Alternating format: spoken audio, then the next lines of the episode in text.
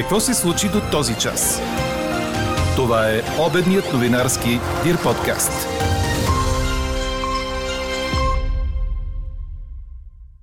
Страничните ефекти от ваксината на AstraZeneca само в първите 14 дни след поставянето, увери професор Асен Балтов от Националния оперативен штаб.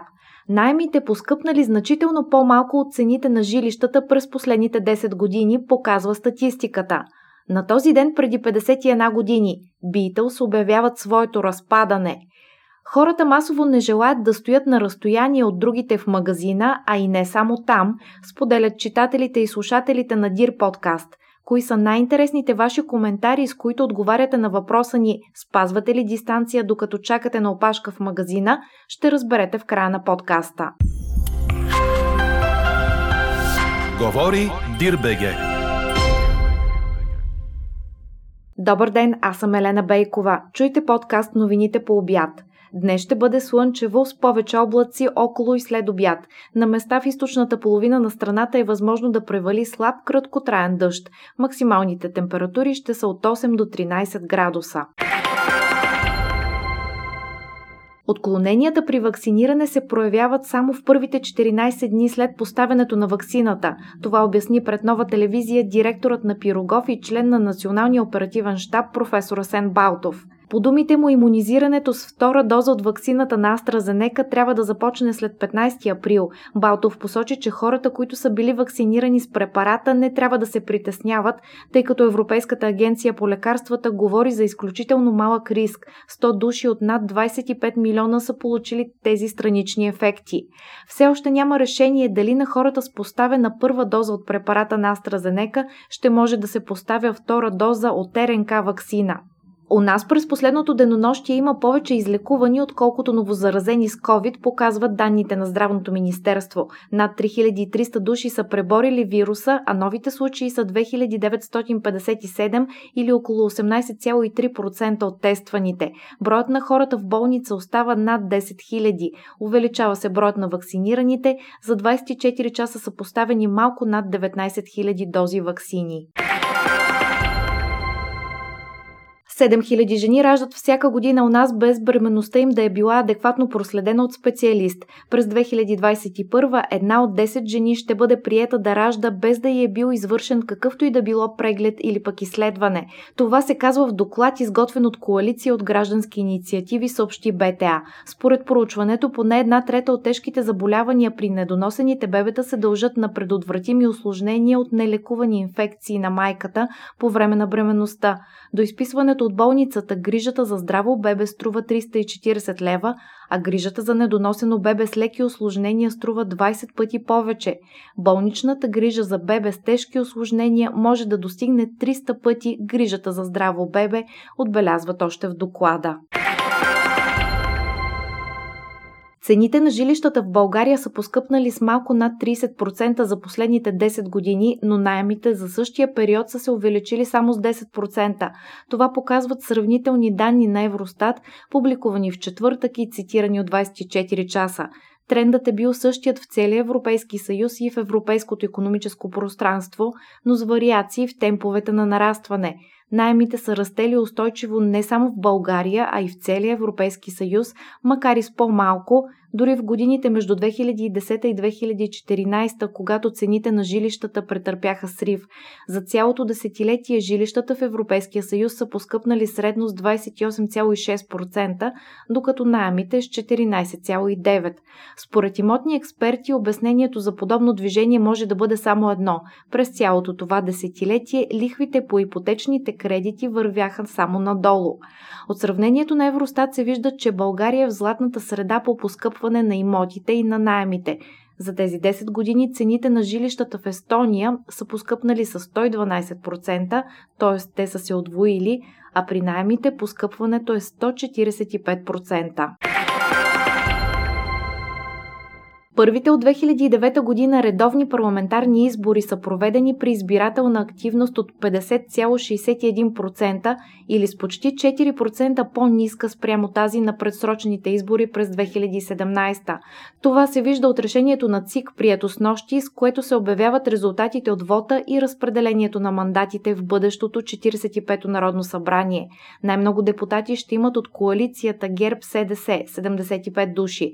Втората подред партия партия има такъв народ на Слави Трифонов ще бъде представена от 51 депутати. На трето място е БСП с 43 народни представители, следвана от ДПС, които ще участват с 30 депутати. На пето и шесто място остават съответно Демократична България с 27 души и коалицията Изправи се мутри вън с 14.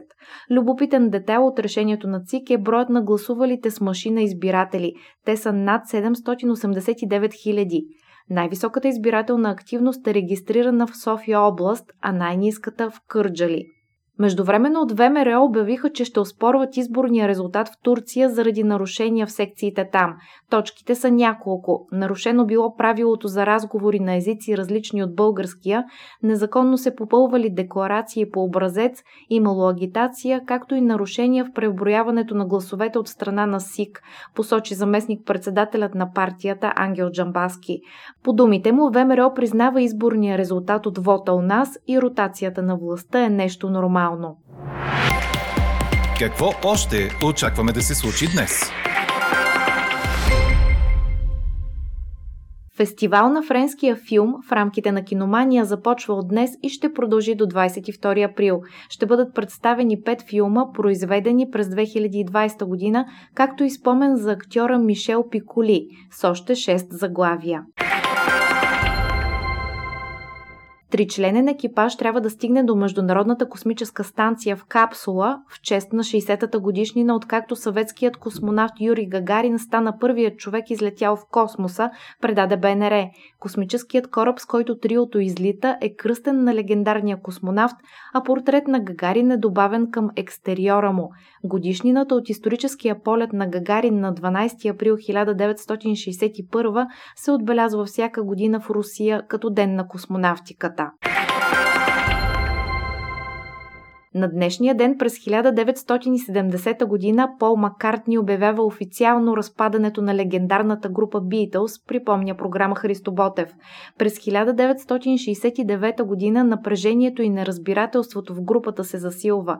По това време Джон Ленън среща Йоко Оно. Някои среди обвиняват нея и я сочат като причина за разпадането на групата, но истината е, че отчуждението вече е започнало. През септември 1969 Ленън заявява на групата, че напуска. Останалите успяват да го убедят да не го обявява публично, докато не излезе последният албум на Beatles. Разпадането им е обявено през април 1970, месец преди да излезе последният им, може би най-успешен албум Let It Be и документалният едноименен филм. Официално групата престава да съществува на 31 декември 1970 година. Четете още в Дирбеге. За втори пореден път финалът на националната ни волейболна лига при мъжете ще е между едни и същи отбори, съобщи Корнер. Това са Нефтохимик Бургас и Хебър Пазарджик, които се изправят помежду си в спор за титлата на 11 април. Те бяха на финал и през 2019, а през миналата година шампионата бе прекратен заради пандемията, но отново тези отбори бяха обявени за първи и втори в класирането. Хебър се добра до втория си пореден финал след две на една победи над Монтана, като решителният трети успех дойде в 5-сетова драма. Пазарджишкия клуб спечели с 3 на 2 в матч продължил над 2 часа. Нефтохимик стигна до финал без особени проблеми и с 2 на 0 победи срещу Левски в другата полуфинална серия. Бургазли неизменно печелят титлата в последните 4 години. Чухте обедния новинарски Дир подкаст. Подробно по темите в подкаста четете в Дир.бг. Какво ни впечатли преди малко?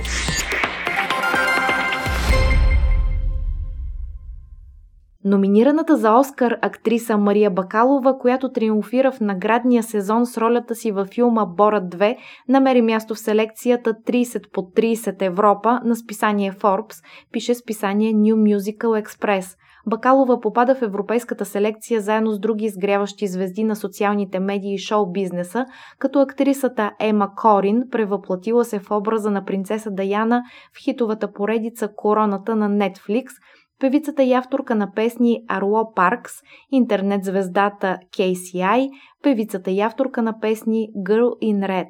Новият списък откроява някои от най-популярните артисти в социалните медии в Европа, както и най-обещаващите таланти на континента. А какво ще кажете за това?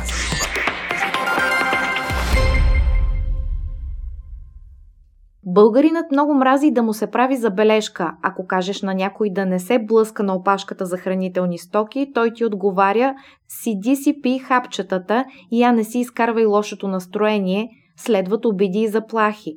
Това пише наш читател във връзка с днешната ни анкета, в която ви питаме спазвате ли дистанция докато чакате на опашка в магазина, а друг споделя аз пазвам необходимата дистанция, но ми прави впечатление, че в хранителните магазини такова понятие не само не съществува, но и никой не следи за спазването й.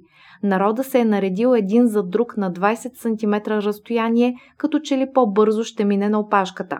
Трети казва, не разбирам хора, които тичат по ескалаторите, нямат търпение в магазина да те изчакат да приключиш и веднага започват да си редят покупките или продавачката го прави.